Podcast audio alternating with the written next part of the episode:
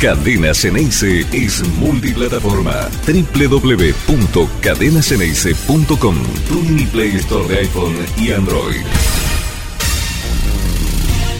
¿Cómo están? Muy buenos mediodías tengan todos los que están conectados a www.cadenaceneice.com en todos los canales, por supuesto, en nuestro canal de YouTube de Cadena Ceneice, en la radio, en la aplicación y en todas las redes sociales donde nos van siguiendo. Siempre, como decimos al comienzo, les recordamos que a partir de diciembre estaremos únicamente en el canal de YouTube. Por lo tanto, todos los que escuchen allí pueden estar eh, hasta este momento. Eh, mi nombre es Nicolás Tedeschini. Por supuesto, Marcelo está volviendo de, de Córdoba, en donde Boca ha perdido ante Estudiantes de La Plata por 3 a 2, dejando sus posibilidades de ingresar a la Copa Libertadores eh, muy complicadas, dependiendo, por supuesto, de ingresar en la tabla anual los entre los equipos que estén entre los cuatro primeros lugares y Boca requiere de muchos resultados que después estaremos analizando. También estuvo durante 50 minutos el candidato a presidente y actual vicepresidente Juan Román Riquelme con una, una nota riquísima en cuanto a conceptos, a palabras, a interpretaciones. Yo les tengo que decir algo que es eh, muy divertido, no sé, o curioso. Estoy en cinco o seis grupos diferentes eh, de, gente de boca, de socios de hinchas, y la realidad es que hay interpretaciones totalmente diversas y contrapuestas en cuanto a la figura de Juan Román Riquelme en esa entrevista y en general. Y también ocurre desde el otro lado. Ya estaremos diciendo una por una las, declaraciones más importantes que hemos destacado. Descubrimos nuevamente al 9 de Qatar, algo que no lo teníamos en cuenta en estos momentos, también muchas situaciones, pero me gustaría más enfocarme en el título que pusimos en la miniatura, porque es un 2023 con pocos títulos en cuanto al equipo masculino, el único cuando se venció a Patronato, de manera Boca eh, culmina eh, este año, si bien alcanzando una final de Copa Libertadores, muy lejos de un rendimiento que le permita sostener eh, su participación en 2024 y creo que de manera justa en cuanto a cómo se manejó en el torneo. los técnicos elegidos no han podido encontrarle la vuelta.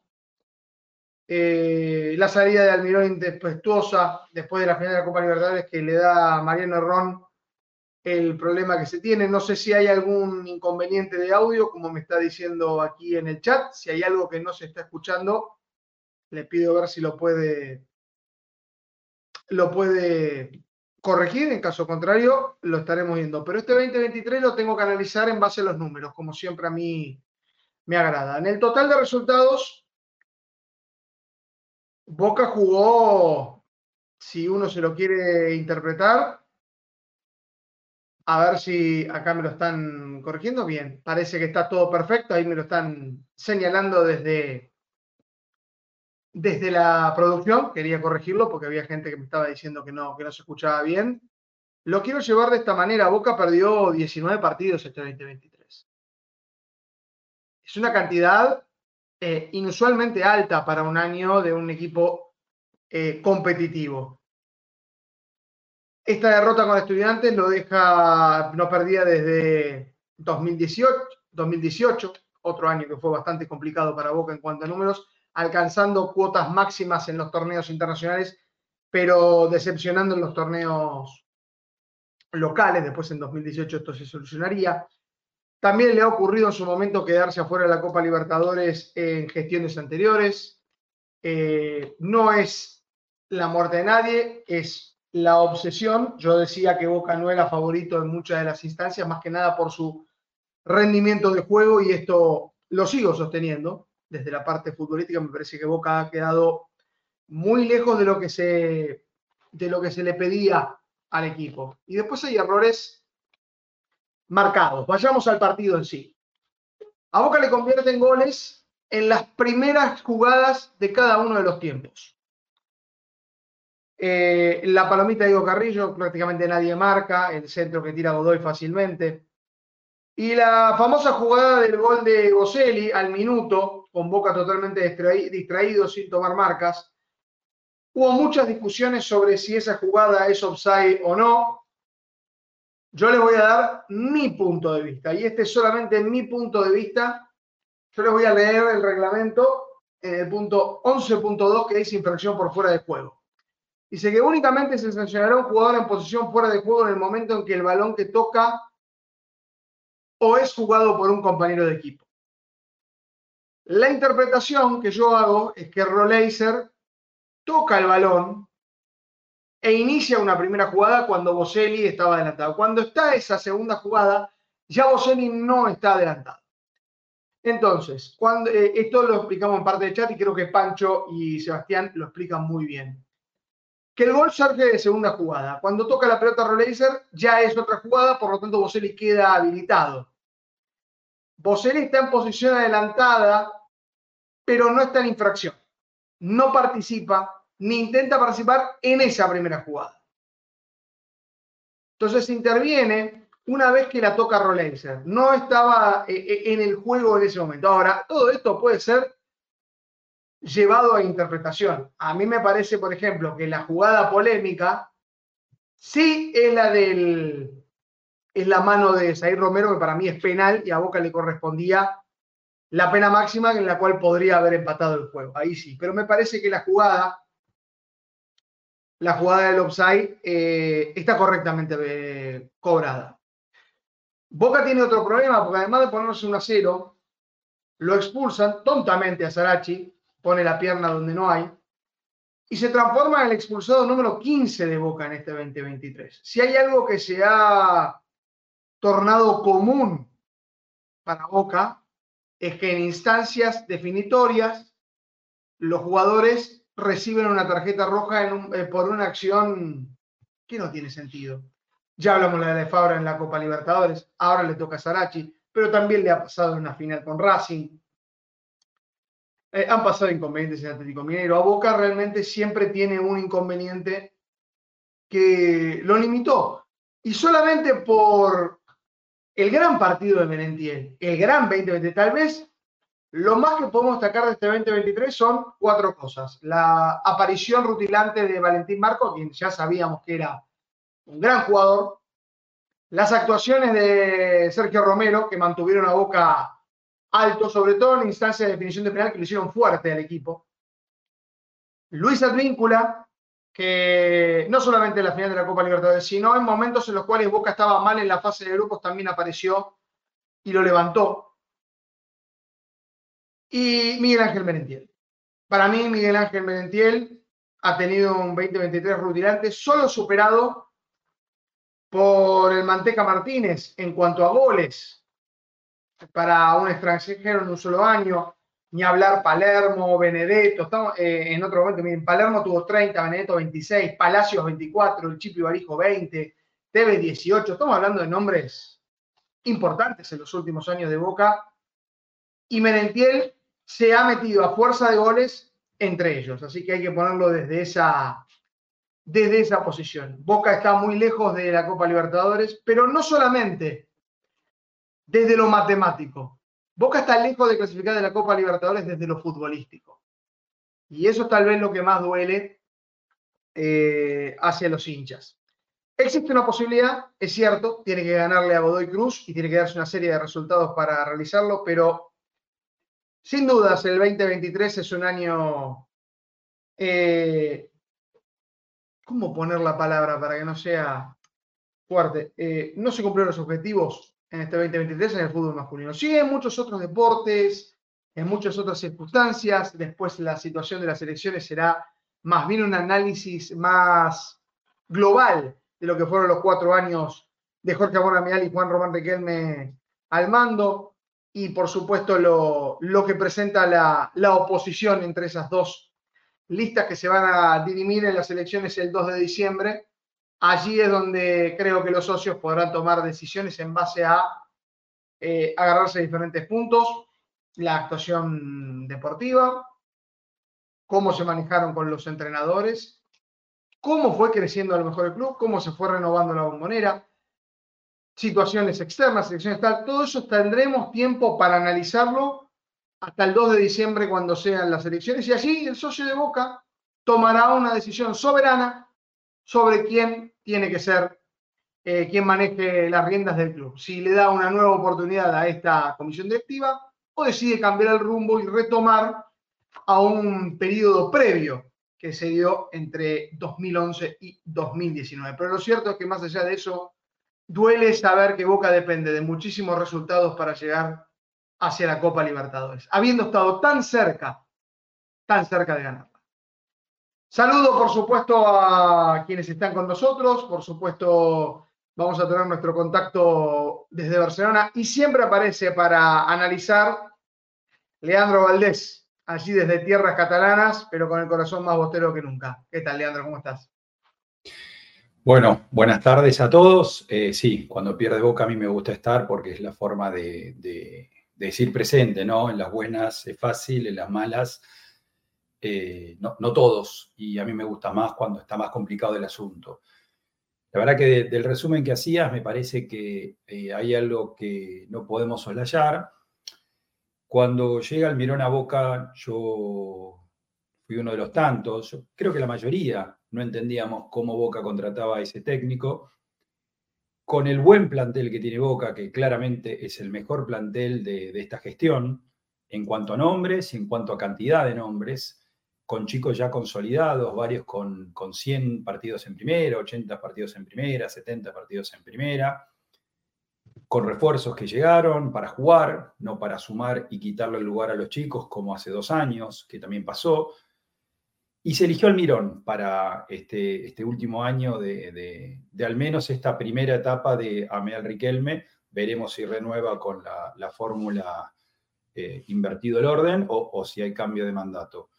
Pero no, claramente no era el apellido Almirón. Eh, no se habla con el diario del lunes, lo hemos dicho, yo creo que la enorme mayoría antes, un técnico que no estaba capacitado para Boca, eh, después de dos interinatos consecutivos, lo que pasa es que la esperanza, eh, tener una columna vertebral tan importante para el fútbol sudamericano como es el arquero Romero, como son los centrales Figal y Rojo, y un delantero que llegó con más nombre y prestigio de lo que demostró en el campo de juego, pero no deja de, ser una llegada rutinante como es la de Cavani. La grata sorpresa de Merentiel y sus goles decisivos y importantes, goles de puntos. Entonces Boca tenía un equipo por el cual confiar y uno subirse a la ilusión de por fin llegar a la anhelada séptima Copa Libertadores. Pero teníamos al Mirón. Y, quizás eh, hoy el análisis sobre Almirón lo vemos en cómo Boca termina jugando esos últimos 15 minutos de suplementario en el Maracaná. Y no vemos todo lo que pasó antes, porque si bien es cierto que, que en las llaves con Racing y con Nacional, Nacional es un equipo muy empobrecido, no es el Nacional de, que, ganó tres Copas Libertadores y tres Copas del Mundo. El fútbol uruguayo está pasando un momento muy complicado. Eh, y aún así, Boca no le pudo ganar ninguno de los dos partidos, más allá que en los 180 fue más. Lo mismo para con Racing, que está pasando un presente complicado, que echaron al técnico, con muchas peleas internas, con conflictos internos que, exceden lo futbolístico, y Boca tampoco lo pudo superar. Mismo Boca que empieza este año perdiendo una final con Racing en un emirato, o sea, dentro de la locura que es el fútbol argentino y que también es un tema a analizar de por qué a los equipos argentinos les cuesta tanto los torneos internacionales. Bueno, empecemos analizando cómo son los torneos acá, que dos días antes no se sabe cómo son, y con el torneo ya armado, dos, días antes no sabes cuándo juega tu, equipo, ni a qué hora, ni quién va a ser el árbitro. Entonces, de ese lado, a nivel organizativo, a nivel premios, a nivel prestigio, se está destrozando el fútbol argentino. Y paradójicamente somos los campeones del mundo. Y ganamos la Copa América y le ganamos a Brasil en el Maracaná y ganamos la Copa de los Campeones en, Inglaterra con Italia. De, ese lado, a nivel selección no se puede decir nada. A nivel interno futbolístico es un desastre el torneo argentino. Y dentro de ese desastre, con equipos que aparece un jugador y rápidamente es vendido a Europa, o los mercados locales, los mercados, perdón, locales, mercados eh, limítrofes, porque paga mejor. Entonces, con, contra esos rivales Boca no pudo hacer pie.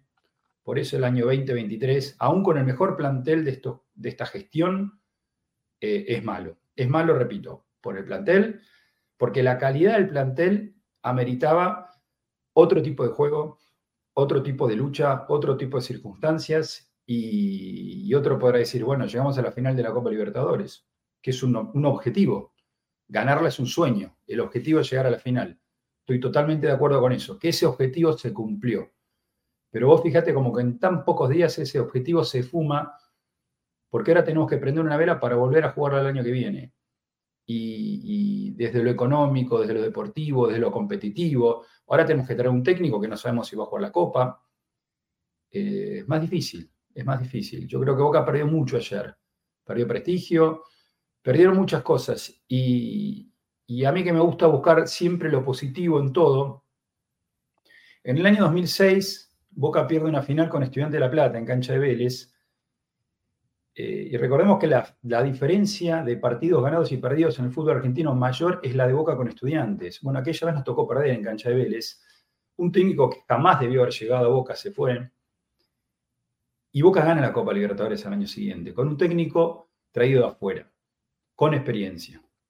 Esperemos que el técnico que venga ahora a reemplazar a Ron, porque claramente Ron no puede seguir en Boca de ninguna manera, eh, que el técnico que venga a Boca entienda que, estamos ante un momento complicado a nivel complicado, un, momento de deseo, un momento de anhelo muy grande que requiere estar a la altura de las circunstancias.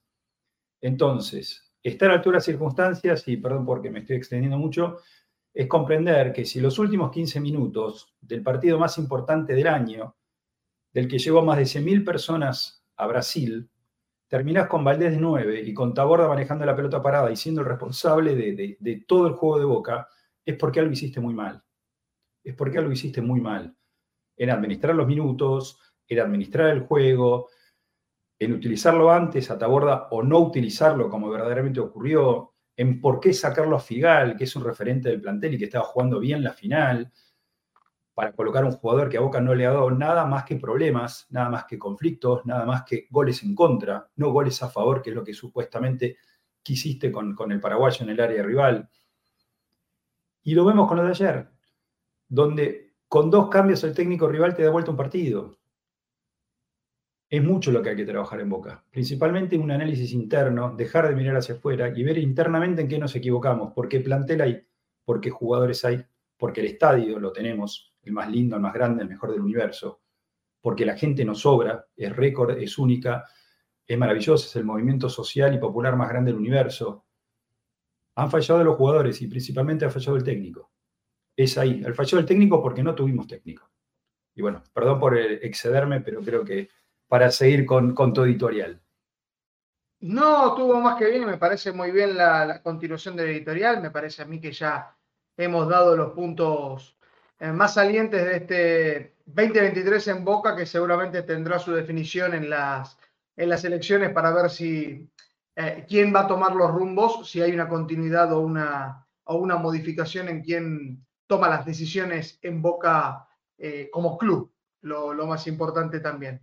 Yo quiero hablar de algunas cosas eh, futbolísticas, porque me parece a mí que lo de Boca eh, no estuvo nunca en partido, sobre todo en la mitad de la cancha, una mitad de cancha partida. Me pareció que, a pesar de que ya no estuviera el mirón, se repetían los, los mismos errores, las mismas situaciones. Las distracciones en las marcas, me, sorprendió que a Boca lo hayan agarrado dormido en los dos comienzos del tiempo. Eh, ¿Cómo puede ser que Leandro, un equipo que se está jugando una instancia tan definitoria, haya, regalado prácticamente los dos comienzos del partido. Boca eh, arrancó el partido eh, en desventaja y solamente lo pudo dar vuelta por, el, por ímpetus individuales, porque la verdad que nunca se vio eh, en la conjunción del equipo en ningún momento. Bueno, los dos goles de Boca llegan por errores garrafales de, de los jugadores estudiantes de La Plata los méritos Ceneice fue eh, apretar al, central, que fue Hanson, para que Merendiel de, Pícaro, como se dice, le robe la cartera y defina rápido, cruzado abajo, un, gol, un, remate inatajable para Andújar. Y el segundo gol es una semi-guapeada de, de Bullaude, que creo que es lo único que ha hecho, eh, ganándole la espalda y, comiéndole la espalda, mejor dicho, al quizá futuro 5 de Boca, vaya, vaya paradoja. y, pateando rápido Merentiel antes de que lo logre atorar eh, Andújar. O sea que el mérito ha sido presionar arriba. ¿Y por qué no presionamos arriba a Fluminense? Si sabemos que Fluminense lo único que hace es salir jugando. Yo cada, yo estoy em, muy atado a, No puedo entender por qué Boca pierde esa final, porque soy consciente que Fluminense tiene más equipo, porque tuvimos mucha suerte que, que Kennedy estaba lesionado, porque cuando ingresó hizo una diferencia abismal porque el chico que entró con 17 años, los jugadores de Boca no lo podían parar, nos pasó con Palmeiras. Cada vez que aparece un jugador desequilibrante, Boca no tiene herramientas. Ellos tuvieron a Kennedy, Palmeiras tuvo a el que va a jugar el Real Madrid, Enrique. Enrique. sí, como la dicen acá, Enrique, porque la, dicen en, semi-portugués. Y, Boca ante eso no tiene respuestas. Pero ayer no había uno, uno de esos jugadores. No lo había. Vos eres un jugador veterano. Ayer Boca enfrentó con todo el respeto del mundo a Mancuso, que es un jugador que Boca se lo quitó encima porque era el cuarto lateral del club y lo deja libre. Y ese jugador casi le marca un gol a Boca, con una tajada fenomenal de, Chiquito Romero. Por eso digo, son muchas cosas las que Boca tiene que, analizar el por qué. A mí me interesa el por qué. Yo no quiero caer en la política ni los análisis que, que salen del campo de juego. Boca tenía plantel para ser campeón. Boca no perdió contra un rival que lo superó sino que Boca no hizo nada para ganar. Que esa es mi sensación, que con Fluminense, si Boca hubiese apretado un poco más, si Boca lo hubiese buscado al rival, estaremos hablando de otra cosa. Se dio el balón, se dio el balón. Boca cedió el juego, el ritmo del partido en casi toda la era Almirón. Y como más de una vez, cada vez que entro acá lo digo, hace mucho tiempo que Boca juega un ritmo ochentoso. Los barcos juegan con el freno de mano puesto. X Fernández juega con el freno de mano puesto y son jugadores que por característica tocan y van hacia adelante y no pueden hacerlo. Los únicos, entre comillas, autorizados para hacerlo son Fabra y Advíncula, que lo hacen bien. Pero si tenés tantos jugadores que pueden hacer eso, el, famoso contraataque ofensivo, el famoso corte y salir rápido, Boca no, no lo ejecuta, no lo explota, no le saca eh, virtud a sus jugadores por ese ritmo cansino, lento, de lateralizar, de tocar, de dar una vueltita. Que Medina, que estaba, había encontrado su lugar, que el técnico le había encontrado una oposición, que tenía gol, que pesaba en el rival, otra vez pegado a la línea, otra vez agarrar un ritmo cansino, otra vez perder su, su gambeta hacia adelante, otra vez dejarlo sin remate hacia el arco. Boca ha sido responsable en mucho de lo que ha pasado en este 2023. Bien, eh, creo que me avisa la producción que ya está Marcelo, que volvió recién de, Buenos Aires. Vamos a ver si lo, si lo podemos conectar. Si lo tienen allí, ingresó, lo vamos a, vamos a escuchar porque él estuvo en la cancha. Recién salido del retiro, reconozco totalmente esa, esas paradas de, colectivo durante mucho tiempo. Espero que pueda, pueda seguir tomándolo después de diciembre, pero bueno, eh, o será un lujo impresionante. Marcelo, ¿cómo estás? ¿Cómo andas, Nico? Bueno, sí, recién llegado, recién, recién ahora. Eh, está bueno todo lo que venían diciendo. La verdad, desde el principio del programa coincido en, absolutamente todo lo que dijeron. Esto último que, estaba diciendo Leandro. Eh, yo anoche cerraba la transmisión. A ver si me, van, si me para el taxi, lo voy a tomar. ¿sí? A ver si el taxi me para. No me para. Respetando el gremio, como siempre, Marcelo. Sí, bueno, sí, obviamente. Son todos iguales, ¿eh? A ver, ahora sí, estamos escuchando un segundito, por favor. Sí, sí, sí. Ahí en ese momento lo estamos muteando a Marce en vivo. Eh, parece caos en la ciudad, y acá muestro un poco la cédula, observando rápidamente lo que en un informe callejero. Vamos a esperar a que Marcelo se, se ubique en el taxi y nos pueda narrar lo que ha visto allí en el Mario Alberto Kempes, que o oh casualidad, en ese mismo estadio había sido la última vez que Boca había perdido por Copa Argentina y había sido también con un equipo de La Plata, pero en este caso Gimnasia y Grima de La Plata, que le ganó 1 a 0. Para Boca fue, fue duro, pero visto lo que se reflejó en el partido, me parece que Boca no había hecho ningún mérito para, para superar a estudiantes o siquiera empatarlo. De manera que fueron solamente esos arrebatos individuales. Y una vez que Estudiantes se comprendió que no tenía que dar tantas ventajas defensivas, fue al frente y lo dio vuelta. Lo, más paradójico y, tristemente paradójico para Boca es que hizo la parte más difícil, ¿sí? Anoche. Eh, que es dar vuelta a un resultado con 10 jugadores. Me, me, parece que todavía no hicieron referencia, hay que hacerlo de alguna manera, ¿no? Eh, la verdad que no se puede creer. Vamos a siempre caer en la frase, la vieja frase de Carlos Bianchi. Eh, con jugadores inteligentes puedes aspirar a todo, sin jugadores inteligentes es muy difícil cualquier logro, por más técnicamente bueno que sean, y justamente no creo que sea la gran virtud de la mayoría de los que hoy son jugadores de Boca. Pero lo de Sarachi ayer es tan grave como lo de Fabra en la final de la Copa Libertadores. Y, y no vamos a, apuntar a un tipo que, que ayer ni siquiera estaba, concentrado en la cancha, simplemente para hacer la comparativa, tan o más grave. Eh, lo de Fabra fue en, en, el último arrebato que Boca podía aspirar en el tiempo suplementario de la Copa Libertadores en Río de Janeiro, quedándose con, algún, con un jugador más cuando a, a Fluminense le habían echado al único, único, y que de hecho fue el que termina haciendo el gol con el que ganaron la Copa Libertadores, que podía molestar a Boca de ahí hasta el final del partido. Bueno, ahora se hizo echar tontamente. Y, y, yo no sé si Sarachi sí hizo echar, pero como mínimo fue poco inteligente. Fue muy imprudente. Yo después de, de ver la jugada en, en, reiteraciones, sobre todo en algunas fotos, me parece que no hay duda que está bien expulsado. Es una tontería, es falta de inteligencia y Boca a los 15 minutos del primer tiempo, perdiendo 1 a 0, te quedas con 10, cuando sabes que es todo muy cuesta arriba. Bueno, a pesar de esa situación hartamente desfavorable, Boca hizo la parte más difícil, que es darlo vuelta. Creo que no por mérito eh, y, porque el desarrollo haya, ido inclinándolo para que Boca lo dio vuelta. Lo encontró por dos errores y por, como, como, bien lo marcó Lean, eh, por haberlo presionado dos veces a la defensa de Estudiantes de La Plata.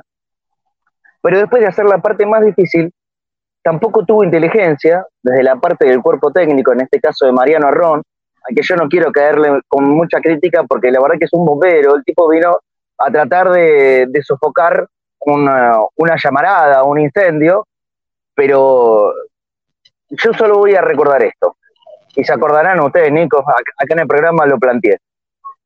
Eh, me parecía razonable todos aquellos que decían, Riquelme incluido, que no se podía buscar un técnico estando acá a la vuelta de la esquina de las elecciones. Pero a la vez era un riesgo. ¿Por qué? Porque Boca afrontaba probablemente el mes más importante del año, o uno de los meses más importantes del año después de haber perdido en Copa Libertadores. Y era un riesgo, definitivamente era un riesgo encararlo con Mariano Ron. Bueno, se decidió que quede Ron. Yo no he hecho la culpa de la derrota de ayer, pero sí que es parte responsable importante seguro. ¿Por qué? Porque justamente eh, Merentiel, con todo lo bueno que hizo el uruguayo, fue capaz de poder llevarlo a Boca de una derrota y con un jugador menos en el primer tiempo nomás, ya haberlo dado vuelta, creo que no hizo una lectura correcta en, en el segundo tiempo y, y, estas consecuencias. Me está llamando Huguito Balazón, eh, lo, voy a rechazar en este momento. Eh, pobre, pobre, eh, pobre Balazón, lo está rechazando. Eh, y las consecuencias bueno, y, y, las consecuencias se vieron en el resultado final. Boca, Boca, fue incapaz, Boca fue incapaz, muchachos, de, de, poder sostener el resultado, tanto en el primer tiempo como en el segundo.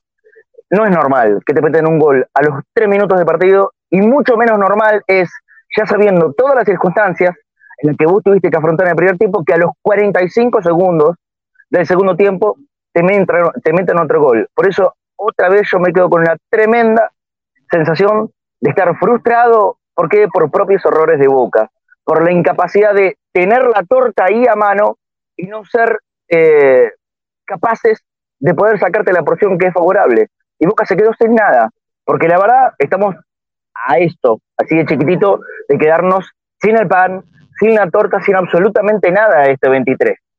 Eh, bueno, yo ayer lo califiqué como, como fracaso el año futbolístico de Boca y estoy convencido de no mediar que este domingo haya no un milagro, cuatro, cinco, siete milagros juntos y a Boca le permitan clasificar a la Copa Libertadores. No lo va a transformar de repente en un gran año, pero clasificar a la Copa Libertadores es lo mínimo que Boca puede aspirar. Si lo hace por una forma o por otra, bueno, eh, digamos que bajará la carga eh, que hoy por hoy la tiene. Lo tenemos muy difícil. Esto es así, no se puede mentir. Boca depende del resultado, que lo, hoy lo que más cuesta, ¿eh? Hoy lo que más le cuesta a Boca, más allá de mirar los partidos ajenos, es ganar. y tiene que ganarle a Godoy Cruz, que está clasificando a la Copa Libertadores. En Mendoza, sabemos que Godoy Cruz es un buen equipo, pretenderá cerrar eh, esta parte del año con su gente, recibiendo un Boca que viene machucado por todos lados. No es fácil, no es fácil para Boca ganar. No lo fue hasta ahora porque va a ser fácil ganar el domingo, ¿no? Eh, entonces mi sensación ahora, ya, volviendo a Buenos Aires, y es la misma que sentía ayer cuando terminamos de, relatar el partido en Córdoba, es de profunda frustración. Creo que es un año en que los hinchas de Boca dieron todo y demostraron todo, como siempre, pero tal vez este año un poquitito más, ¿no? Por las multitudes que, trasladó a cualquier parte del país y, de Sudamérica. Eh, y nos terminamos quedando con las ganas, con un equipo que en todos los partidos, grandes, grandes, pero grandes de verdad, lamentablemente no estuvo a la altura, excepto uno, lo marco, porque si no sería injusto, el de Palmeiras. El de Palmeiras, Boca sí estuvo a la altura. En el resto, y me tendrán que señalar ustedes cuál de los partidos grandes de todo el 2023 Boca estuvo verdaderamente a la altura. Yo no encuentro ninguno. Es así, Marcelo, y no por nada la estadística de que en los últimos 23 partidos Boca solo ganó cuatro y estamos destacando uno en el cual sí estuvo a la altura del primer tiempo, pero decisiones del técnico en ese momento casi le podrían haber costado muy caro el, eh, ese mismo partido y que termina finalmente con definición por penales y por eso Boca llega, digamos, más allá, digamos, de eso. Si nos estamos agarrando de un partido en el cual Boca estuvo bien, pero aún así le costó porque el otro rival respondió, estamos hablando de por lo menos un muy mal final de año en el mérito deportivo, en el mérito futbolístico para Boca, y eso sí hay que revisarlo. Sí, sí, y, también destaco lo que dijiste, porque no solamente es una cuestión de malos resultados, que fue definitivamente malo. El, eh, el año Boca, más allá de haber jugado la final de la Copa Libertadores, yo eh, pretendo que también evaluemos eh, cómo se ha llegado a los lugares que se ha llegado. Que está bien, participar en la final de Libertadores no es poco, por supuesto que tiene su mérito, y haber llegado a, a la semifinal de la Copa Argentina también. la gran deuda de Boca es futbolística. Y no solo de este año, yo creo que ya es tiempo que ahora nosotros de a poquito, lo, haremos seguramente más extenso a partir de la semana que viene en nuestro programa, eh, hay que hacer la evaluación, porque se está llegando al final de una gestión, hay que hacer una evaluación total de, esta parte futbolística del ciclo Riquelme, quien está al mando de todo esto, ¿no? Eh, creo que eso es lo que más le costó a Boca. En un momento, al principio, con Miguel Russo, parecía haber encontrado un rumbo estaba bueno, que estaba definido y la pandemia cortó todo. A ver, la, pandemia lo, cortó en, en, 40 pedazos al mundo y lamentablemente a Boca también. Pero de ahí, de ahí en adelante pasó Miguel, pasó Sebastián Bataglia, pasó Ibarra, pasó en el medio Ron una o dos veces, pasó Almirón, ahora está otra vez Mariano Ron como, como un interino y lo que nunca se pudo lograr en casi cuatro años de la gestión de Román, o como él dice, por la pandemia, dos años y medio, no están así, vamos a contar como corresponde en los años calendarios, cuatro años, es lograr un, juego que sea confiable, confiable, mira lo que te digo, ni gran juego, ni que sea una máquina, ni, un juego confiable de Boca en todo este tiempo. Lo vimos solamente muy rara vez y de a cuenta gota, lo cual no significa que en este contexto de fútbol argentino no le haya alcanzado para salir campeón. Pero evidentemente, en el momento de dar el salto, no nos dio la cuerda.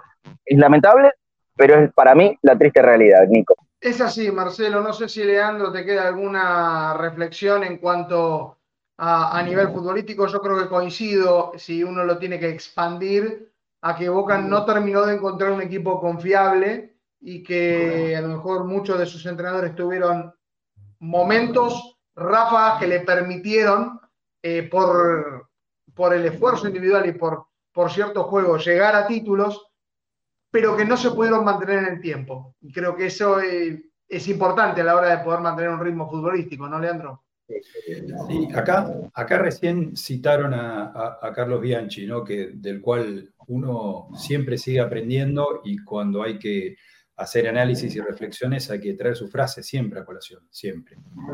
Y una de las frases que él empleaba muy seguido era que hay partidos en los cuales uno tiene que decir presente. Usaba la palabra y a lo largo de este 2023, y yo diría bastantes años, que Boca partidos decisivos no dice presente. Desde lo particular, eh, Marcelo me conoce hace más años, vos Nico ya me, habrás escuchado más de una vez decirlo, a mí no me interesa que Boca juegue bien. No, a mí, que, haga un gol con toque, que gambetea no sé cuánto, a mí no me interesa. A mí lo que me interesa es que Boca diga presente.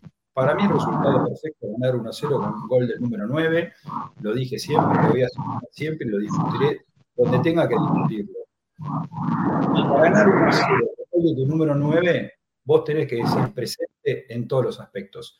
Te tenés que defender bien, tenés que coordinar bien, te tenés que relevar bien, tenés que saber mantener la posición del balón, tenés que saber tocar cuando hay que tocar, tenés que saber atacar cuando hay que tocar, presionar cuando hay que presionar, buscar el gol cuando lo tenés que buscar. Y eso es algo que Boca hace bastantes años, que por una manera u otra no lo sabe hacer, o no lo puede hacer, o no lo está logrando hacer. Yo me voy muy atrás en el tiempo, por ejemplo, Guillermo Barros Esqueloto como técnico prescindía del resultado. A él le da lo mismo, si va ganando 1 a 0, 2 a 0 o perdés 3 eh, a 0, él jugaba siempre igual, sea primera ronda del Campeonato del Fútbol Argentino o semifinal de Copa Libertadores. Otros técnicos más pragmáticos, como me gustan a mí, tenían otros estilos de juego. Pero yo creo que este año Boca solo dijo presente en la serie con Palmeiras. Y eso es lo que a mí me preocupa. Porque no dijo presente en los clásicos, porque no dijo presente en aquella final con Racing, porque nos tocó la fase de grupos más fácil de los últimos años. También hay que recordarlo, lo que nos costó pasar de ronda. Y no me vengan a decir que siempre es difícil pasar de ronda, porque no siempre tenés un grupo tan fácil. ¿Ok? Una cosa, si hablamos solo de pasar de ronda, el objetivo se cumplió. Ahora, un grupo como el que tuvo Boca esta este Copa Libertadores 2023, yo no recuerdo. Yo no recuerdo un grupo tan fácil. Yo no recuerdo que la bombonera le tenga que recordar a los jugadores de Boca y al técnico que tenemos que ganar un partido a Pereira. No recuerdo esa necesidad del hincha de Boca hacerle saber qué es lo que está en juego y qué es lo que está disputando. Y no hablo de aliento, sino hablo un poquito más que hubo que pedir en ese partido. Sí, Dean. Y con todo el respeto del mundo, yo creo que Palmeiras ha sido el único rival en serio. Porque si vos antes de jugar una final de Copa Libertadores te dicen que vas a tener ese grupo, que vas a enfrentar a Racing con ese contexto, que te va a tocar Nacional de Montevideo, nadie lo, mejor dicho, todos hubiésemos pedido por favor que ello ocurra y una final con Fluminense, con los conflictos con el que llegó Fluminense, con el técnico dirigiendo la sección brasilera, dirigiendo su equipo, con el, jugador franquicia de ellos, Kennedy, que la verdad que es un crack al 20%. Bueno, tuvimos muchas cosas para ganar, muchas cosas para ganar, pero me parece que Boca no dijo presente los partidos decisivos. es que esa serie con Palmeiras, Leandro, esa serie con Palmeiras es justamente lo que nos, nos permitió a todos ilusionarnos porque hasta, ahí había demasiado argumento futbolero, eh, a ver, desde, el análisis, no del resultado, porque a medida que avanzás fases, y bueno, te ilusionás necesariamente, pero eh, en el análisis era difícil poder sustentar el argumento, ¿sí? Pero esos dos partidos con Palmeiras, más allá de los 0 a 0, mostró un Boca diferente, un Boca, a ver, de lo que pretendemos es ser el equipo inteligente, práctico y de hacer las cosas que tenía que hacer. Y la verdad es que debió ganar el partido en los 90 minutos, por lo menos por todo lo, bueno que había hecho en el primer tiempo y parte del segundo contra Palmeiras. Después, terminando el partido, terminó acorralado, ¿sí? De acuerdo en eso. Pero lo pasó muy bien, lo pasó sólido. Eso es lo que nos hizo ilusionar. ¿Qué quiere, qué quiere decir? Que fue un Boca distinto a todo el resto del año. Acá y allá, en el campeonato local, en el ámbito local y en la Copa Libertadores fue distinto y bueno, nos ilusionamos. Nos quedamos en la puerta. El tema es tratar, tratar a partir de, lo que viene, que ya será en el 2024, lograr que ese Boca de Palmeiras tenga más continuidad. Ahora, la continuidad no creo, ¿eh? no va a llegar con los mismos intérpretes, por supuesto que se necesita una continuidad desde un liderazgo real de un técnico importante, Boca necesita de eso. Es imperioso, Boca necesita un técnico importante. Ayer, entre las declaraciones de Riquelme, que yo obviamente no las pude escuchar en vivo, después en video vi algunos fragmentos, eh, dijo que él ya tiene definido el técnico, ¿no es cierto? O algo parecido. Que él tiene, que él tiene, o que tiene claro a quién ir a buscar. Bueno, eh, está bien, yo no sé si es necesario que lo diga o no, no importa. Eh, porque en, cuanto al electoral, la verdad que es cuestión de la política y en este momento estamos hablando de fútbol, no de política. si lo tiene definido, me parece fantástico. A partir del 3 de diciembre, si es que gana Riquelme, el técnico nuevo tiene que empezar a trabajar. Del 3 de diciembre, aunque sea presentándose con los jugadores, diciendo yo soy. Y a partir de ahora vamos a trabajar de esta manera. Pero el 3 de diciembre, no el 4 ni el 10, el 3 de diciembre, porque Boca lo necesita esto claramente urgente. Más allá de que no juegue ningún partido y que los jugadores están licenciados, aunque sea el nuevo técnico el que elija, y si es Andrés Ibarra para lo mismo, están diciendo que es Palermo, bueno, si es Palermo, que sea Palermo. Desde el 3 de diciembre, este plantel de Boca necesita imperiosamente un liderazgo desde su cuerpo técnico, y desde el técnico en particular, obviamente. No es un tema menor. Y por supuesto que también creo que hay ciclos absolutamente cumplidos de jugadores. Esto, esto sí quiero dejarlo para, para la semana que viene para que lo charlemos entre todos en el análisis global que vamos a hacer del año. Muchachos, yo estoy a, nada de, llegar a casa. ¿Les parece? Vengo, vengo limadísimo, vengo muy cansado de la transmisión. La última comida que hice fue un sanguchito con yogur ayer a las 6 de la tarde, así que vengo con ganas de comerme hasta la mesa y, necesito descansar un rato, así que los dejo hasta el final del programa. Quiero invitar a la gente, obviamente mañana vamos a estar al mediodía.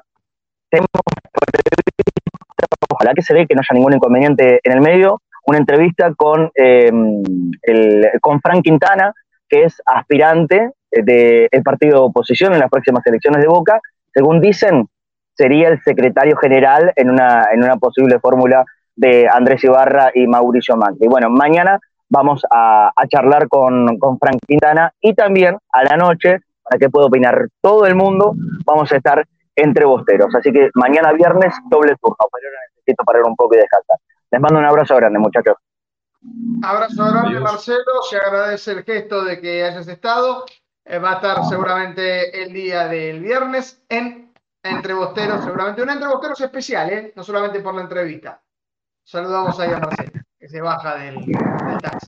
Allí está. Bueno, Leandro, vamos a intentar hacer una, eh, un pequeño corte publicitario antes de que podamos hacer uno por uno de los jugadores. Solo quiero dar este detalle de este 2023 y lo digo desde el punto de vista únicamente futbolístico.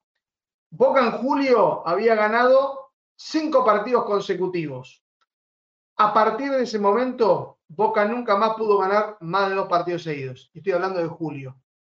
Es todo un resumen de lo que fue. Exactamente. Uno por, mes.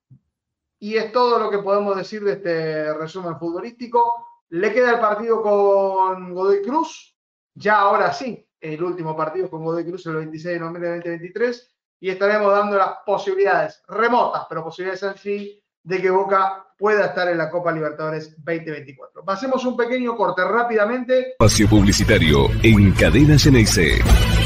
La radio de Boca. Todo servicio. Un broker de seguros con 48 años en el mercado acompañando a nuestros productores y nuestros asegurados. Somos Todo Servicio, el mejor broker de seguros de la ciudad. Sabemos de seguros. Las Malvinas celebra su aniversario y premia a sus clientes con espectaculares ofertas e importantes premios. Todo, todo, hasta un 40% de descuento más 30 cuotas fijas. Las Malvinas, 66 años junto a los santiagueños. Helados Italia, calle Cristianía 1723. Helados artesanales, teléfono 4466-1546. Envíos a domicilio, Barrio Atalaya, Isidro Casanova.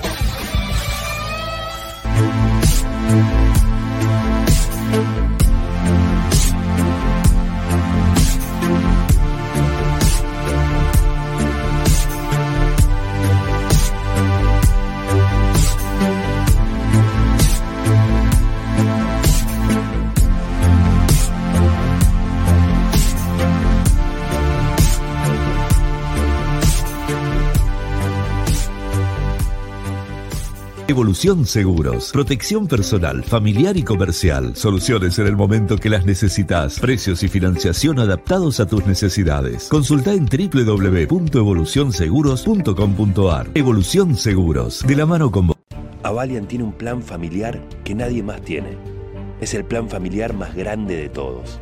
Para una familia compuesta por millones de personas.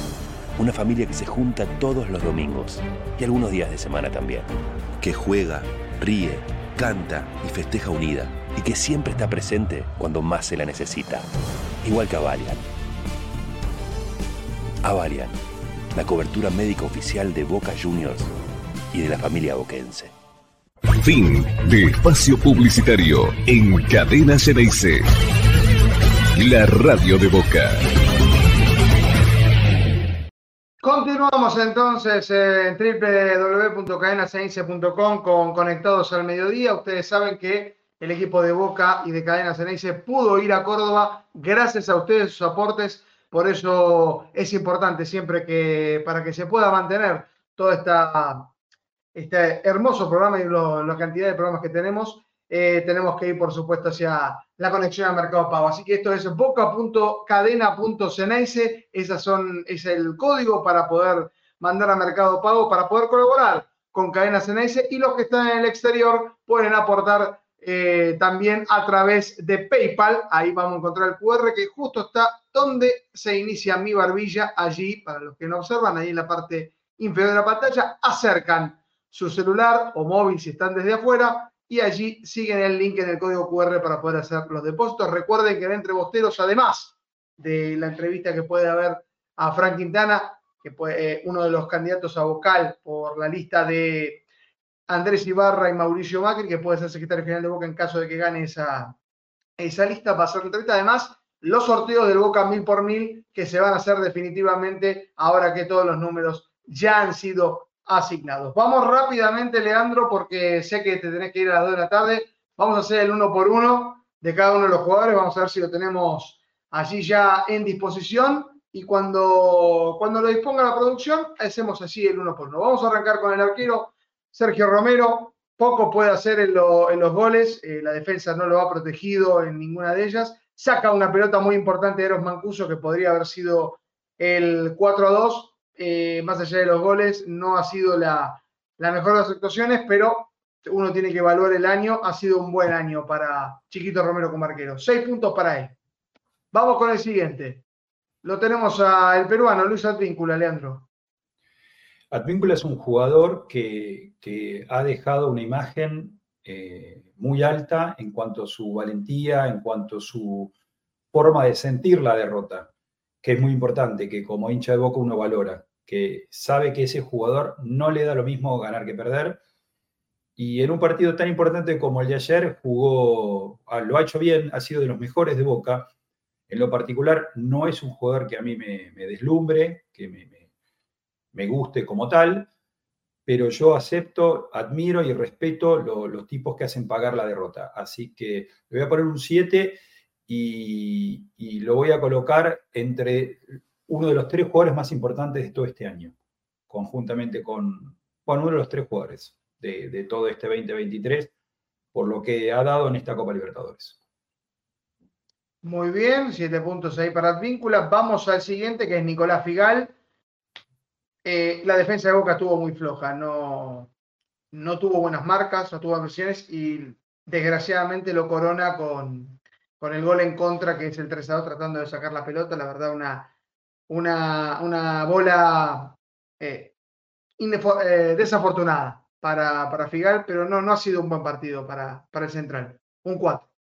Vamos con el siguiente, el regreso de Marcos Rojo en el análisis de Leandro el verdadero capitán de Boca, ¿no? el, líder, el referente del equipo, que tiene actitudes de líder durante el partido y una, jugada que a mí me, ha gustado, que terminó siendo insultado por sus ex hinchas, por su pasado de jugador estudiantes de La Plata, como revolvió e insultó a un jugador que se tira. Eh, ese rojo me gusta.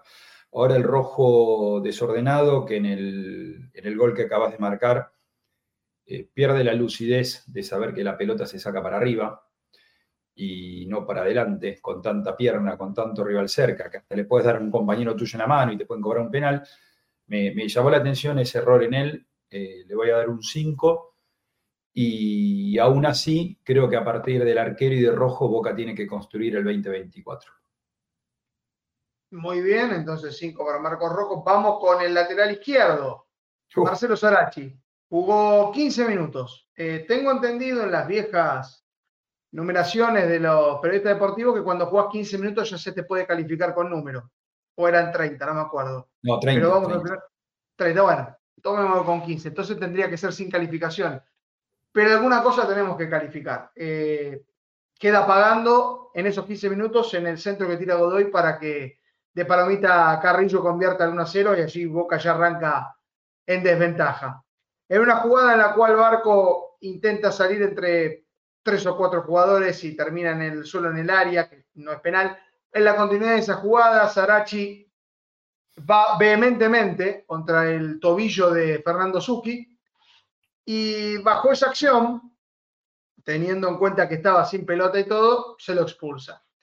Se agarra la, se agarra la, cabeza, pero ya es tarde, ya, ya ha condicionado totalmente el equipo y eso, y eso es imperdonable, porque Boca, parte de las oportunidades de poder salir hacia adelante se basan en dos acciones de Sarachi.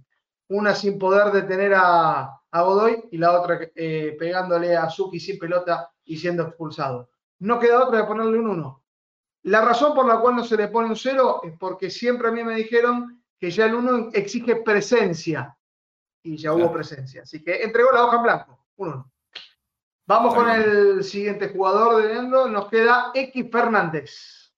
Sí, otra vez pobre X, ¿no? Jugando con el freno de mano eh, que le quita una de sus principales virtudes, que es el, toque y salir, el salir en, dribbling para su costado izquierdo, para su costado derecho. Eh, llega un momento que yo ya no sé si está cómodo al lado de Paul, en algún momento el torneo lo estuvo, hoy me parece que ya no, me parece que necesita un compañero que tenga su ritmo y su visión de juego, le empeora su, su talento jugar con Paul y él se siente atado, y es un jugador que se siente atado. Eh, me gustaría verlo con otro, con otro compañero. El partido de ayer no fue del todo bueno, le voy a poner un 5. Y espero que eh, Boca traiga un número 5, hablando, siendo redundante, eh, para titular y que el X sea su acompañante. Bien, uno de los cinco que se piensa creo que fue el que enfrentó a Boca ayer. Uno que se tiene en cuenta si es que hay... Hay que buscar más, más somos Boca, hay que aspirar a más. Corcho Rodríguez es un jugador bueno, interesante, pero hay que aspirar a más. Exactamente. Bueno, vamos a hablar de. Se cree que yo que Campuzano una solución. Hay que aspirar a más. Y sí, eh, creo que parte de, parte de los últimos meses de Boca se sienten en la falta de un 5 y por supuesto no nos vamos a esconder. Me parece que Alan Varela no se ha podido terminar de reemplazar, pero eso lo haremos por supuesto en análisis futbolístico ya cuando Marcelo esté disponible la semana que viene y seguramente en Entreborteros. Vamos con Paul Fernández, quien ha hecho muchas veces cinco, esta vez no se fue por la derecha, traslado lento, eh, constantemente quedado en, eh, salió por Benedetto esta vez, muchas veces no, no ha salido. Eh, como decimos, Leandro, creo que parte de que Boca juegue con ese ritmo ochentoso, casi ni noventoso, así que ya que estamos en épocas eh, complicada, ya volviendo en los 80, Boca también está, está complicado en sentido. Creo que el ritmo que le impone Paul Fernández no es el que le, ayuda a Boca. Para mí es cuatro puntos, es flojo partido del número 8 Ceneice. Vamos con el siguiente que iba a ser volante por izquierda, porque Sarachi fue pulsado, termina siendo una especie de lateral volante por izquierda, Valentín Barco. Y está, está en una etapa modo Fabra de hace unos años brillante en ataque y flojo atrás. La verdad que le ha costado el segundo tiempo cuando le tocó jugar de tres, en realidad de los 20 minutos del primer tiempo, que ya estaba jugando el lateral izquierdo, no ha cerrado bien, su espalda ha sido la invitación. Digamos, estratégicamente Estudiantes apostó a eso, al pelotazo cruzado a las espaldas del lateral, lo empezó con Sarachi y le costó un gol o le sirvió para un gol, lo siguió con Barco, de ahí viene también el, segundo gol. A los 40 segundos del segundo tiempo. Eh, le tengo que poner un 8 en ataque y un 4 en defensa, así que le queda un 6. Me parece que el Colo necesita un 3 de marca atrás, que le haga los relevos y no que lo pase por el costado. Un 3 de marca, un 3 firme, que no tenga tanta vocación ofensiva. Eh, y es otro de los jugadores que juega con el freno de mano en boca, porque encara, encara, encara, encara, y nadie le sigue ritmo. Me hace acordar a Villa, en cierta medida en esas cosas me hace acordar a Villa, y yo sé que es un jugador que no es del agrado de muchos, pero es un jugador o un estilo de juego que, Boca no logró reemplazar y se ve en la falta de ritmo y cambio de ritmo de sus jugadores. Muy bien, entonces creo que De Barco va a tener, esperemos que no, pero puede con Godoy Cruz el último partido con el cual vemos a Barco con la, camiseta de Ojalá que. Vamos con el siguiente, eh, un jugador que lamentablemente para mí, porque creo que es que, que, vale la pena, me parece que tiene con qué dar Ezequiel Bullaude, pero no, no se ha encontrado como volante ofensivo, que es el puesto que para mí era el que tenía que tener, no tan, ha jugado la mayoría de las veces mucho más retrasado. Eh, la único, el, la, jugada que le permite a Valentiel convertir el, segundo gol, creo que no mucho más para, para decir de Bullaude. Es un 5 para él, pero no puede dar mucho más. Yo sé que puede dar mucho más, eh, y seguramente este 2023 no lo, no lo ha encontrado en su mejor ritmo. Yo creo que en el 2024 Bullaud es uno de los jugadores con los cuales Boca se puede apoyar. Pero si... te escucho. No, no, te estamos escuchando, Nico, ¿eh? Se te perdió el, el sonido. Yo estaba tocando todo por acá a ver si era lo mío, pero parece que, viene de vos. Te quedaste con Bullaude, que es un jugador que se puede esperar confiar en él a futuro. Bueno, lo perdimos a Nico. Si le parece a la producción, seguimos con el, con el siguiente. Hanson. Y es difícil explicar la llegada de Hanson a Boca, ¿no? Un jugador que, termina jugando de titular uno de los partidos más importantes que, bueno, en realidad el más importante que nos quedaba después de la derrota con Fluminense yo le esperaba a Langoni ahí. Eh, es un jugador que ha marcado algún que otro gol. Es un jugador que está en la típica y el típico proceso de adaptación en los primeros seis meses cuando llegan al club. Pero yo honestamente no sé si es el jugador que necesita para titular en esa posición. Eh, no tenemos a Changuito Ceballos lesionado, tenemos que recuperarlo a Langoni. Eh, tendremos que esperarlo. La verdad que ayer jugó por un 4, eh, es un jugador del cual uno no espera tanto, honestamente. No, era un buen suplente teniendo en cuenta, pero las circunstancias lo han llevado a, titular a Hanson, que no, no, ha rendido muy bien. De que espero que se me escuche mejor ahora, no sé si. Ya, perfecto, perfecto. Bien, eh, se ve que en un momento se cortó el audio y ya. considero que la, aplicación del patito decidió que, que hablaba demasiado. Vamos al siguiente, que para mí es la figura absoluta, no solamente de Boca, sino de todo este año 2023. Miguel Ángel Merentiel, Boca se puso en partido solamente por arremetidas del uruguayo. Eh, los números son impresionantes. Si yo los tengo que decir antes de que pongamos las cosas de Riquelme, estamos hablando de un hombre que convirtió 17 goles en todo el año, que estuvo en 10 de los últimos goles que hizo Boca, de los 36, 14 participó Merentiel en forma directa de los últimos 35 goles de Boca. La verdad que es impresionante los números desde ese punto de vista. Además, le pone garra. Eh, lo siguiente, estuvo. Eh, hablábamos del partido con Palmeiras. El gol de Cavani es pura y exclusivamente una jugada de Merentiel. Eh, creo que creo que Boca ha encontrado un muy buen 9. Y si estamos hablando desde. Muchas veces se habla de los jugadores que no han funcionado pero Merentiel es un jugador que vino en silencio y se ganó al hincha de boca. Qué mejor, que, qué mejor para él, para el uruguayo, qué mejor resumen en este 2023, en el cual esperemos que sea el faro del 2024, eh, en donde no hubo muchos delanteros que lo hayan podido acompañar al nivel que tuvo él. Un 8 para, para Merentiel. Boca estuvo en partido solo por él. Vamos con el jugador que quedó eh, ingresó en el segundo tiempo, Cristian Medina. Sí, Medina ingresa primero por un costado, después termina jugando por el otro. Yo me pongo en el lugar de, Medina y hay cosas que no entiendo. En realidad me pongo en el lugar del 90% de los chicos de Boca. Y hay cuestiones que no las logro entender. Eh, y, esto es común a, Russo, común a Seba Bataglia, común a Ibarra, común a Elmirón y, y a Errón en todas las etapas que estuvo. A los chicos se los marea. Y a uno de los que más se lo ha mareado esa Medina, porque cuando había agarrado ritmo, cuando había sido decisivo, cuando había tenido gol, cuando había tenido importancia, había hecho, eh, había logrado tomar la manija del equipo y Boca jugaba algo, jugaba algo, lo volvieron a desplazar para el costado. Lo volvieron a encerrar contra la línea, lo, obligaron otra vez ese y vuelta que no siente, que no lo siente. Lo quitaron del centro para tener la visión de la cancha completa hacia los dos costados. Lo perdemos. Medina por el costado es un jugador común. Medina de enganche es un muy buen jugador. Medina doble 5 es un muy buen jugador. Lamentablemente Boca eligió de Medina un jugador común. Y ayer volvió a ser otro jugador común. Jugó para cuatro puntos. Y vuelvo otra vez a lo de siempre. Boca tiene que analizar qué ocurre con estos chicos. Le habían encontrado lugar, como a Varela. Una vez que se le encontró el lugar, se lo respetó y es una muy buena venta del club. Medina es un jugador que tiene mucho mercado y que tiene mucho más para darle a Boca, pero donde verdaderamente rinde, que por el medio. O de doble 5 o de enganche. Y ayer Boca jugó con enganche y no fue Medina el enganche. Entonces, de ese lado me pongo en la piel de él y debe estar caliente el chico debe estar caliente, porque cuando Boca lo necesitó rindió con creces y hasta marcó goles, que a Boca le ha costado mucho marcar tantos en toda esta temporada. Y la otra vez lo apretamos contra la línea. Merentiel es otro jugador que en algún momento otra vez se lo apretó contra la línea.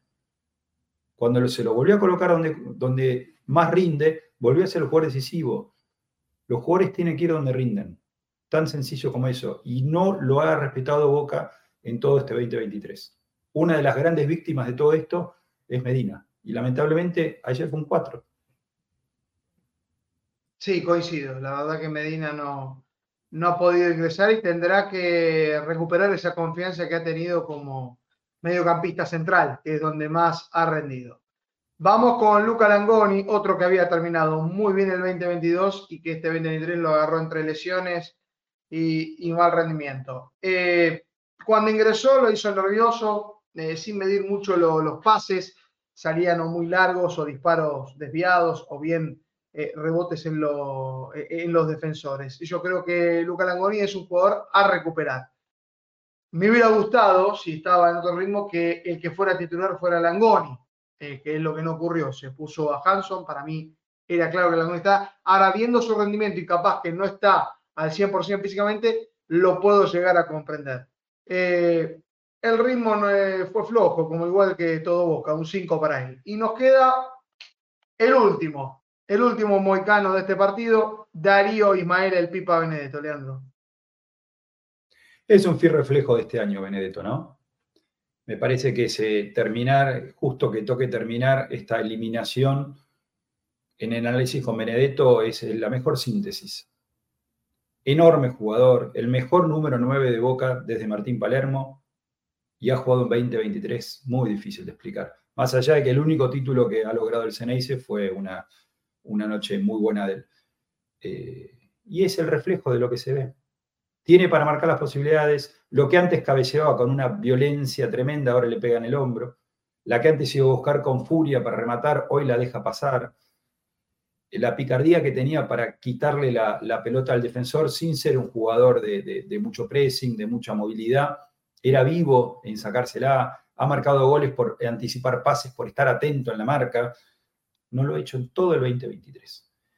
Y me parece que es un fiel reflejo de tenés algo que verdaderamente es bueno, que verdaderamente vale, pero no ha rendido. Eh, y con dolor, porque es un jugador que a mí me encanta y lo he defendido, lo seguiré defendiendo porque me parece que la gratitud es algo decisivo en la vida y el Pipa ha hecho muchos goles en Boca, demasiados goles en Boca, está entre los primeros de la historia. Eh, hay olor ciclo, ciclo cumplido.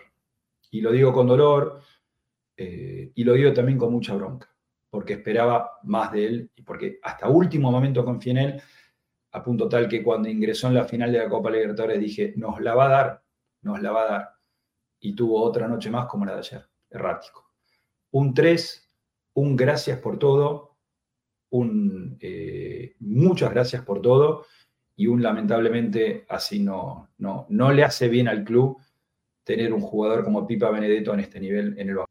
Ha sido dicho por Leandro y ha sido el resumen de este partido. Nos va a quedar uno solo ante Godoy Cruz, será el último uno por uno de, del año y nos tocará algo que es triste, que es observar cómo un campeonato se va definiendo en cuarto de final, semifinal y final desde afuera.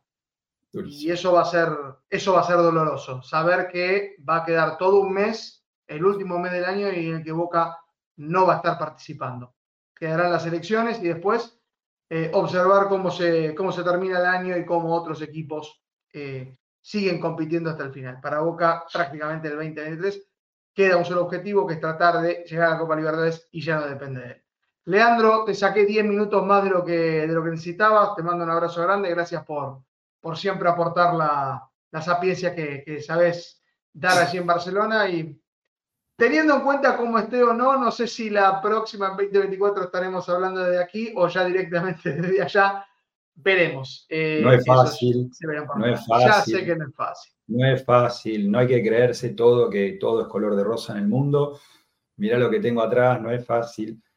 Eh, lo sé, lo sé, lo sé, pero bueno, ya un poco, un par de contactos estoy haciendo, ya, ya un familiar para allá, y me cuenta todas las cosas difíciles que son. Ya me hice una idea. No es fácil. Lo voy a pensar seriamente, pero bueno. te eh, mando un abrazo grande. Para, para cerrar esto, eh, justamente hablando de los horarios, ¿no? Lo único bueno es que por fin voy este diciembre voy a poder dormir tranquilamente. Basta de partido a las 3, 4, 5 de la mañana hoy me acosté a las 5, a las 6 y media arriba y sin embargo acá estamos. Eh, eh, esa también es difícil, ¿eh?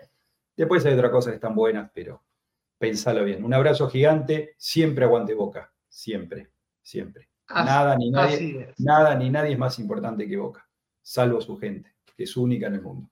Hasta luego. Abrazo grande, Leandro. Siempre es espectacular escucharlo y, y lo quería decir un poco más al aire, más allá de, situaciones personales. Vamos con las declaraciones de Juan Román Riquelme. Eh, tengo varias, porque fueron 50 minutos más que interesantes. Se sabía que se iba a hablar después del partido, sin importar el resultado. Desconozco si esto lo ha acelerado o no. Pero nos quedaron algunas cosas como que Boca tenía que mantener su sponsor con Qatar Airways, que recuerden, lo había traído la gestión anterior, a cambio de traer el número 9 de Qatar, nos estamos refiriendo al Moes Ali, quien sí es un goleador muy importante en la Liga Qatarí. No ha funcionado mucho en el Mundial, es el único momento donde vamos. Antes de eso, quiero decir los resultados que Boca necesita para poder llegar a clasificar a la Copa Libertadores. Boca primero tiene que ganar en Mendoza, ante Godoy Cruz. Le tiene que ganar, no tiene otro resultado. Y a partir de allí, Central tiene que perder con Arsenal en Sarandí. Eh, Arsenal, recordemos, el equipo que descendió por ahora. San Lorenzo no tiene que ganar la Central Córdoba. Y Estudiantes, que es el rival que le ganó 3 a 2 a, a Boca, eh, y que viene a ganar tres partidos consecutivos, tiene que no ganar ante Lanús, un equipo que está último en su zona y, y que está con Zielinski de entrenador. En caso de que no llegue entre los cuatro primeros, tiene que quedar quinto o sexto para que se abran cupos. Esto es, que River, Godoy Cruz o Central, que clasifican, ganen la Copa de la Liga, o Estudiantes y San Lorenzo ganando la Copa Argentina. Esas son las únicas opciones, estando quinto o sexto, de jugar la Copa Libertadores. De lo contrario, Boca estará jugando el 2024 la Copa Sudamericana, que recordemos, está clasificado matemáticamente porque Racing y Belgrano se van a quitar puntos entre sí y eso le permite a Boca, si pierde, quedar incluso entre los 10 que van a estar en torneos internacionales. Pero para que Boca esté en la Copa Libertadores es bastante complicado. Queda ese partido, habrá que ver qué lo que Vamos con algunas de las declaraciones de Juan Román Riquelme en estos últimos minutos que nos quedan. Dijo, eh, lo voy a decir en desorden porque lo fui sacando gracias a la gente de la 12 tuitera que fue siendo uno por uno tal. Cavani es un genio. Hace mucho que no veía un jugador de fútbol como en la revancha contra Palmeiras. Fue increíble lo que jugó, le hicieron mil faltas, corrió todo el partido, jugó un chico barrio, es un crack.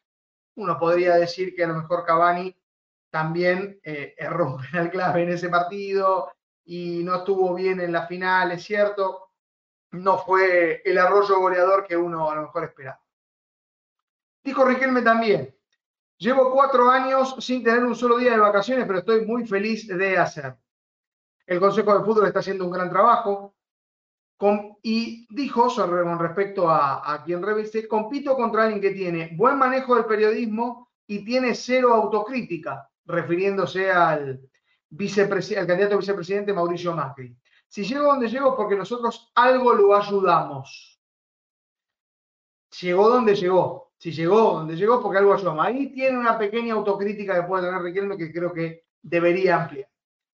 Yo estoy convencido quién quiero el entrenador. Bueno, ya esto es lo más importante futbolísticamente. La información que tenemos es que ese nombre no se va a conocer hasta después de las elecciones. No importa cuánto se especule tal, el nombre no va a aparecer hasta después de las elecciones. Él dice, cuando fui jugador la pasé peor que ahora. Hoy nos toca estar acá con felicidad. Por eso hace 10 años repito que no soy empleado de estos señores y lo digo con mucho orgullo. Dice, lo político viene con el club y mi familia. Ante Racing me suspenden una tribuna. A los días en el estadio del rival, se refiriéndose al Monumental, se cae una persona y muere un hincha. La familia del hincha le respondió a, Riquelme, me parece que en forma errada, pero uno puede entender el dolor hasta partir de allí. Y a las 48 horas está habilitado el 100% del estadio. Sobre la bombonera, que es el otro punto importante, pues recordemos que la Fórmula Ibarra Macri está presentando eh, la construcción del estadio de bombonera siglo XXI, eh, que en este momento lo estaría construyendo en la zona donde actualmente está la cancha de hockey. Decía entonces la manera, si querés al club no puedes ir a denunciar para que hagan un allanamiento el día del partido. Primero somos hinchas, amamos el escudo, a la camiseta. Hacelo mañana, pasado. Bueno, también es cierto que hay una simbiosis judicial en ciertos allanamientos, pero también si hay algún inconveniente con la ley, eh, tiene que actuar la justicia. Me parece que eso no, no, puede ser parcial, pero se entiende lo que, a, dónde quiere apuntar el, el candidato a presidente y vicepresidente de Boca. Sigue hablando sobre la bombonera. No puedo decirle al hincha, voy a agrandarle la cancha, cuando debo pedirle a un vecino que debe irse de su casa. Debo tocarle el timbre y tomar mate en su casa y preguntarle si quieren vender. Bueno, esto es una vieja discusión en cuanto a las famosas cuadras que se tienen que comprar es una gran situación. Yo creo que eh, la ampliación es algo muy complicado. Construir un estadio nuevo también es una situación muy complicada teniendo en cuenta la situación actual del país y de Boca. Eh, pero esto es una opinión mía personal, más allá de, las elecciones y todo, están bien. Sigue hablando sobre la bombonera, que es cierto, hubo muchísimas refacciones y, y se observan en el campo de juego. Dice, es lo máximo. Donde Messi volvió a disfrutar a la bombonera, y él me dijo que cada vez estaba más linda. El sub-20 jugó la final intercontinental, que la ganó, por cierto, y los de UEFA nos felicitaron por su césped, que es europeo. Esto también es cierto. Eh, Boca venía de muchísimas inundaciones, de no poder utilizar su campo de juego. El drenaje funciona. Y si quieren mejores pruebas, observen festejos de Merentiel arrastrándose con la rodilla casi 20 metros, como se puede observar en Europa. Así que eso sí es cierto en cuanto al arreglo del césped de la bombonera, que era algo pendiente. Sigue con respecto al estadio. Ellos estuvieron 25 años en el club. La cancha se inundaba todos los años. Encima ellos le vendieron el césped de la cancha a la gente, diciendo que arreglaron el drenaje. Eh, cuando hubo una reconstrucción del estadio, no solamente se le ofrecieron eh, piedras, sino también parte del césped, que obviamente fue para, con venta para que lo fueran dando. Sigue diciendo Riquelme, las elecciones las vamos a ganar, si no, no me presento. Es la elección más fácil de la historia, o ser un club de fútbol o que lo usen para política. Cada uno analizará qué, es lo que significan estas declaraciones de Riquelme. Ahora el hincha vota el 2 de diciembre, será una fiesta y los socios podrán pisar la bombonera que es su casa. Es de los hinchas, no de nosotros. Se refiere a que el acto eleccionario, que todavía puede tener alguna situación judicial pendiente, se estaría haciendo en la bombonera, eh, a diferencia de otras veces que se hacía afuera como ocurrió en 2019. El hincha de fácil lo vuelve a hacerle caso a este señor, se refiere a Mauricio Macri, que puso a Angelici y ahora puso a Ibarra. Uno podría hacer la ironía de que, bueno, puso a, a Néstor Ibarra, bueno, Riquelme a Hugo Ibarra. Pero eso es chascarrillo nada más. Y el rival nuestro vivió los cinco años más importantes cuando, nuevamente, este señor, Mauricio Macri, eligió un presidente. Agrego el nombre como para que sepan, porque cada vez saben que Riquelme, cada vez que habla de este muchacho, este señor, eh, lo hace claro, pero trata de no, no mencionar. ¿Cuál fue la época más importante de nuestro rival de toda la vida? De 2014 a 2019, cuando estuvo el anterior dirigente, se refiere a Angelici. Y nadie lo dice en la tele. Habrá que ver si nadie lo dijo en la tele, capaz ahora no lo dicen, pero en su momento seguramente se decía. Llevamos cuatro años con año y medio de pandemia. Ganamos seis títulos con dos finales por jugar, es cierto. El dirigente anterior estuvo ocho y ganó seis. Nadie lo dice. Bueno, ahora Riquelme lo está diciendo.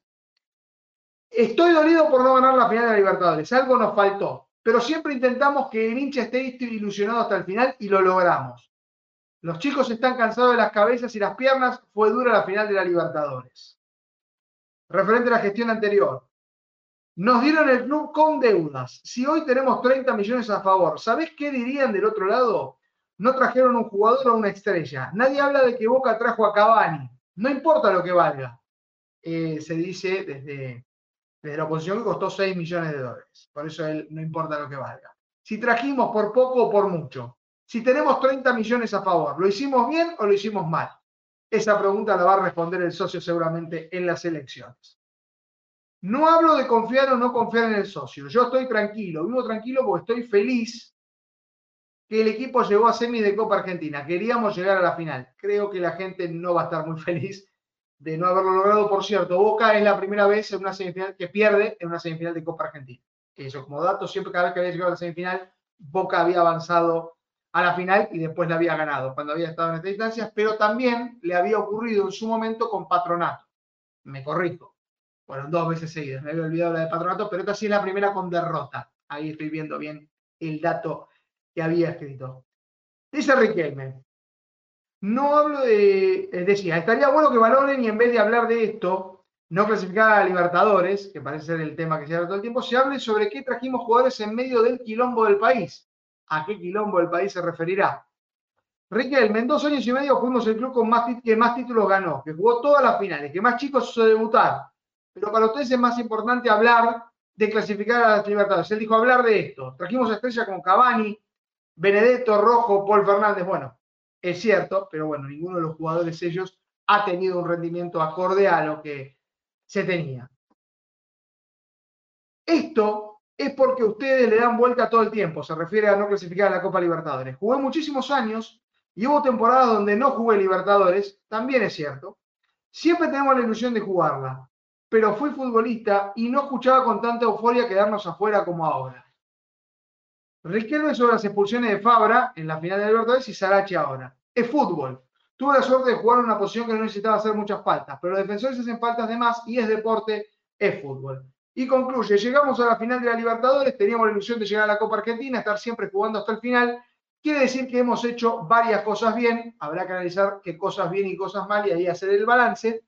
Y me habla, lo viví como un hincha más con la ilusión de volver a otra final, pero nos marcaron muy rápido, sentimos la expulsión, nos han hecho goles en el primer y segundo tiempo muy rápido, lo que veníamos diciendo, y eso hizo que el partido se haga largo. Estoy agradecido a los jugadores porque esto es fútbol. Palabras eh, más que nada de Juan Román Riquelme, que si yo tengo que hacer un análisis, se lo notó eh, enojado, eh, hablando en caliente los primeros minutos y después ya fue encontrando lo que quería decir en ese sentido en esa, en esa conferencia que duró 50 minutos, mejor dicho, esa entrevista exclusiva que le dio a Teis Sport y que duró 50 minutos. Le quería dar un poquito esa, todo lo que había dicho. Por supuesto, nosotros tendremos y tenemos la posibilidad siempre de escuchar todas las listas correspondientes que van a presentarse a la Ciencia Boca, en este caso son dos.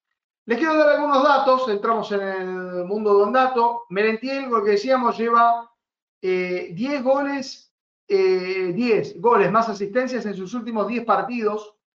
Boca anotó 35 veces desde julio en todas las competencias. Por supuesto, ganó solo 4 partidos en ese entonces interín, hasta el 1 a 1 contra estudiantes. 14 de ellos llegaron por un gol o asistencia de Miguel Merentiel. El uruguayo participó directamente el 40% de los goles del Ceneice desde entonces. El 40% de los goles fueron de Merentiel. Lo que decíamos, Boca no perdía en Copa Argentina en tiempo regular de 2018 ante un equipo de La Plata y en el estadio con Alberto Kempes había perdido 1 0 con Gimnasia de La Plata en octavos de final. En el siglo XXI, Boca tuvo su récord de tarjetas rojas. Desde 2000 para acá ha tenido con Sadachi, fueron 15 expulsados en este 2023 el año en que tuvo más expulsados fue 1978 con 24 junto con 1983. En 1981 tuvo 22 expulsados, en 1994 21, en 1989 20, en 1977 tuvo 18, al igual que en 1995, en 1986 17 expulsados, en el 87 16 y con 15 junto al 2023 lo iguala. 1996, el año 2000 y el año 2001. No significa nada, pero sí quiero decir que las expulsiones sí se han dado en partidos claves, en partidos en los que Boca debía dar la talla y definitivamente no lo dio. Advíncula jugó su partido número 100 en Boca, se transformó en el extranjero número 22 en Boca en llegar a esa cifra. Eh, del, del plantel, Jorman Campuzano llegó a 113 y Fran Fabra a 224. Esos son los que están actualmente de los que suman esa cantidad. El que tiene más partidos jugados, por supuesto, Carlos Fernando Navarro Montoya, colombiano, nacional argentino, en el periodo 88-96 con 400 partidos. Y lo que decíamos, Merentiel convirtió 17 goles en este 2023, lo sigue Benedetto con 9 y Medina con 5, en un año en el cual a Boca le ha costado ganar, sobre todo en la segunda mitad de la, de la Boca. Para, para tal, Palermo en 2007 tuvo 30 goles, Benedetto 26 en 2027, Palacios 24 en el 2006, Palermo nuevamente 23 en el 2005, el Chipi Barijo en el 2000 y Palermo en tres años consecutivos, 2008, 2009, 2010, convirtió 18 goles. Teve lo hizo en 2003 y Menetiel, que aún tiene posibilidad de sumar aún más goles, hizo 17 hasta el momento. Lo que decíamos entonces, han convertido goles. En Merentiel 17, Benedetto 9, Medina 5, Pallero y Advíncula 4, Cavani, Vázquez, Langoni y Figal 3, Blondel, Hanson, Romero, Ceballos, Weigan, Abarco y Paul Fernández con dos. Y un solo tanto Sandes, que ya no está en boca, de Rojo, Briasco, Roncaglia, Sebastián Villa, Alan Varela y Nicolás Valentini, los principales números que tenemos de este Boca que ha perdido con Estudiantes de La Plata eh, por 3 a 2 y se ha quedado fuera de la Copa Argentina y por ende ha complicado sus posibilidades de estar en la Copa Libertadores. Esperaremos, por supuesto, el partido que se pueda dar allí en, Mendoza, que es donde cerraría el año 2023 Boca. Vamos con el Don Dato. Tenemos alguna, algunas cosas muy importantes que ocurrieron este 23 de noviembre. Vamos al año 1969, que es el primer partido que jugó Oscar Rubén Peraca, el nacido en Bragado, provincia de Buenos Aires, debutaba un 23 de noviembre de 1969 en la fecha 14 en el Estadio de Unión de Santa Fe. Boca empataban 1 a 1, jugaban Rubén Sánchez, Meléndez, Marzolini, Suñé, Madurga, Rogel, El Bocha Ponce, Rojitas, Oscar Rubén Peraca, Orlando Medina y Juan Ignacio Ramón Peña, el equipo de Alfredo Di Stefano, ese equipo de Boca terminaría saliendo campeón en ese Nacional de 1969 jugaría hasta 1973, 105 partidos, 9 goles convertidos, el delantero y volante. Llegó a jugar entonces en la bombonera un total de 46 partidos y 6 goles marcados. Los números del hombre nacido en Bragado, así estamos viendo algunas de las imágenes, muy conocido por ese, por el bigotito que tuvo en los últimos años. Estamos, esta es una foto de 1972 el Nación Bragado, que aquí, por ejemplo, tenemos una imagen ya eh, para de 2022-2023, eh, recibiendo la Copa del Mundo allí en Bragado junto con Chiquitapia. Esos son los números de Peraca. Vamos entonces con el siguiente recuerdo que tenemos hasta ahora. Nos vamos a ir a 1978. Allí lo estamos observando Carlos Salvador Vilardo, al Toto Lorenzo, Boca jugaba la ida de la final de la Copa Libertadores en el Pascual Guerrero de Cali, terminaría 0 a 0 y después Boca en la revancha ganaría 4 a 0. Vamos a ver si escuchamos los relatos colombianos de ese partido, rápidamente. A ver si tenemos el audio. A ver si podemos poner el audio del partido. Si no, seguimos, seguimos con la conversación, no hay ningún problema. Ahí en el Pascual Guerrero de Cali. El, eh, jugaron la Pantera Rodríguez, el Tano Pernía, Pancho Sá, Roberto Mouso, Miguel Ángel Bordón, Jorge José Benítez, el Chapa Suñé, Mario Nicasio Sanabria, el Ever Mastrangelo, Carlos Salinas y Hugo Perotti, el equipo de Lorenzo que jugó ese partido y lo empataría 0 a 0. Ahí vemos el marcador final. Después, como decíamos, Boca obtendría su segunda Copa Libertadores al ganar 4 a 0. Hablamos de 1980.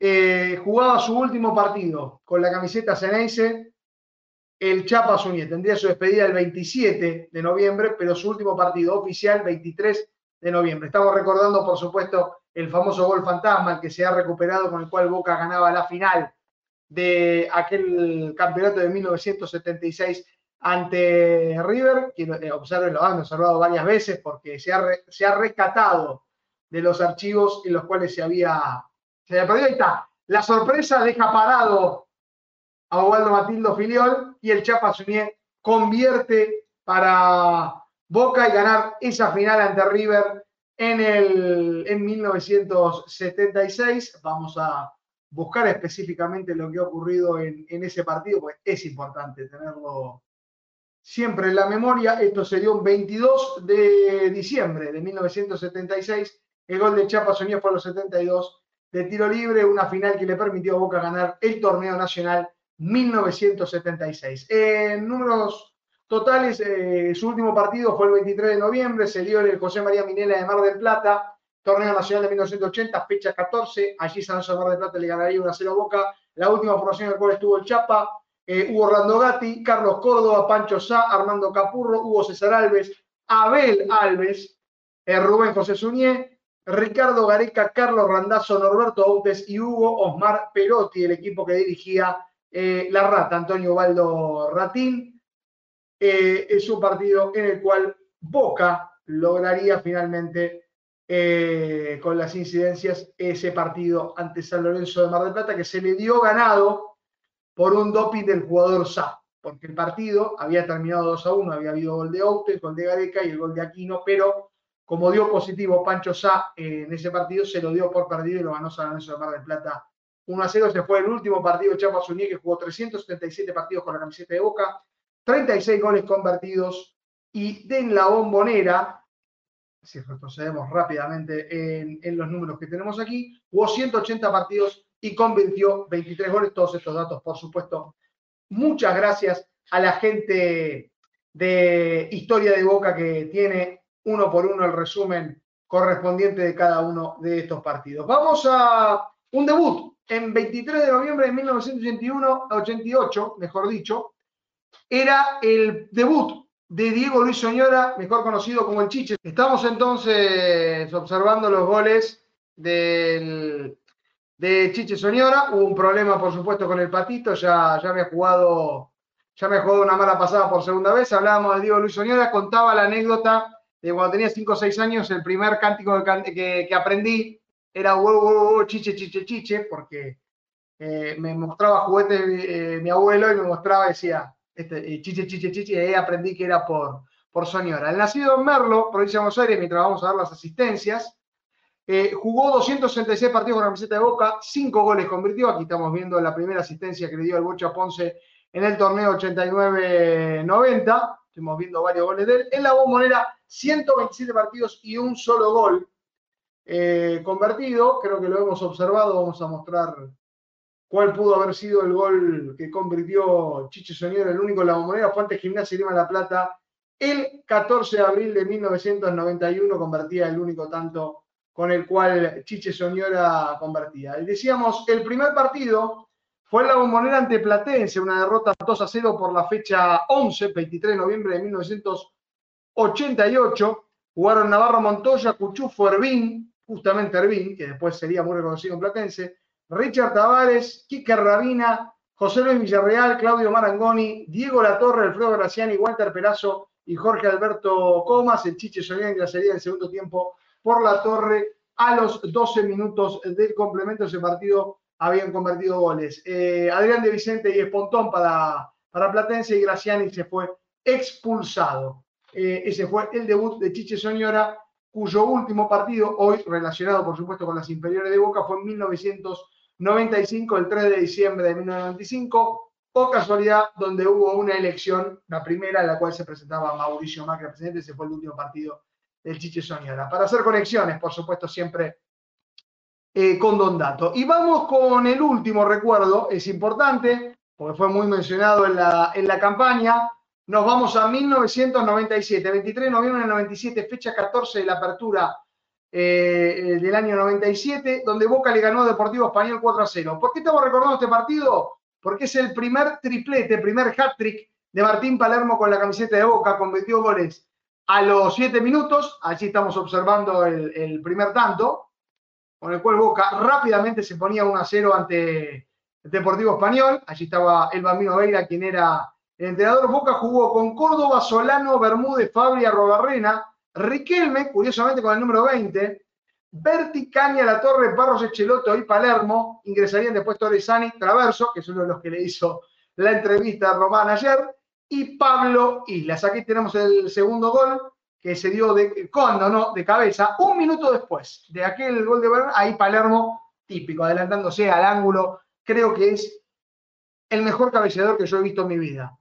Eh, sin dudarlo, para mí Martín Palermo no solamente es el mejor goleador que he visto, sino también, eh, sin duda, es el, mejor cabeceador que yo he visto en mi vida. Así que hay que aclararlo todo el tiempo. Así estamos viendo nuevamente el gol de cabeza de Palermo, uno de los primeros que tuvo, y estamos recordando, por supuesto, el primer triplete que tuvo. Y después, a los 47, llegaría a los dos minutos de inicio del segundo tiempo, otra de las características, Martín Pescador. Martín Palermo aprovechando un rebote tras él remate de Guillermo Chiroto, extraño verlo con la número 23 y también extraño verlo a Sandro Guzmán con la número 10. ¿Se acuerdan del Tuti Carrario jugaba con el número 1?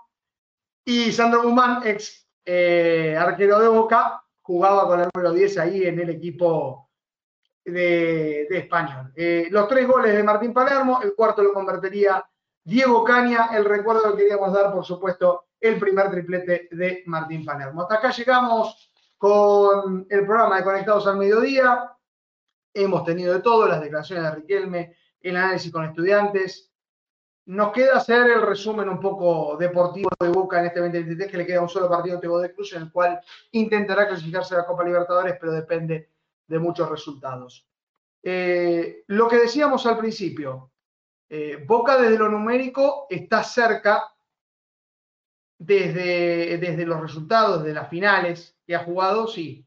Ahora, el gran problema de Boca es que lo que no ha estado cerca es del nivel futbolístico cuando se dieron circunstancias decisivas. Y ese, ese tal vez es el gran pecado de este equipo que termina con Mariano Ron como entrenador interino y con solo un partido para completar un 2023 que no ha estado a la altura de la expectativa para los hinchas de Boca. Sobre todo por la, como decía Marcelo, por cómo acompañó el hincha de Boca en forma masiva cada vez que jugó el equipo.